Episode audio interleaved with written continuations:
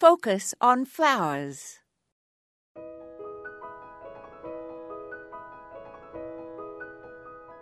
Laurus nobilis is the botanical name for the European species of laurel. Here in America, we also grow our own native mountain laurel and also a laurel magnolia that we call sweet bay. But it was the leaves of the Laurus nobilis that were allegedly chewed by the priestesses at Delphi, and its leaves were also burned for incense there.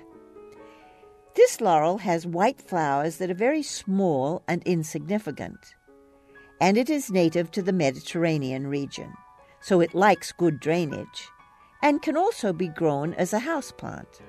Its leaves are the ones that are used in cooking. Laurel has an impressive history.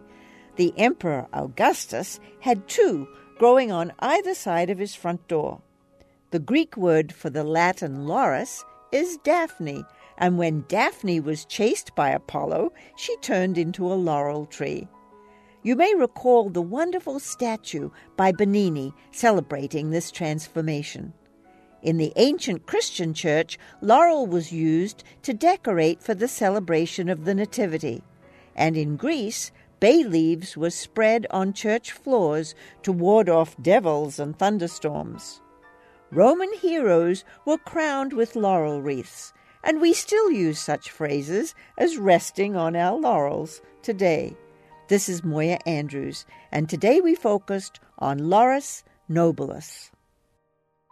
You can now become a fan of Focus on Flowers on Facebook or follow our updates on Twitter. Just look for Focus on Flowers.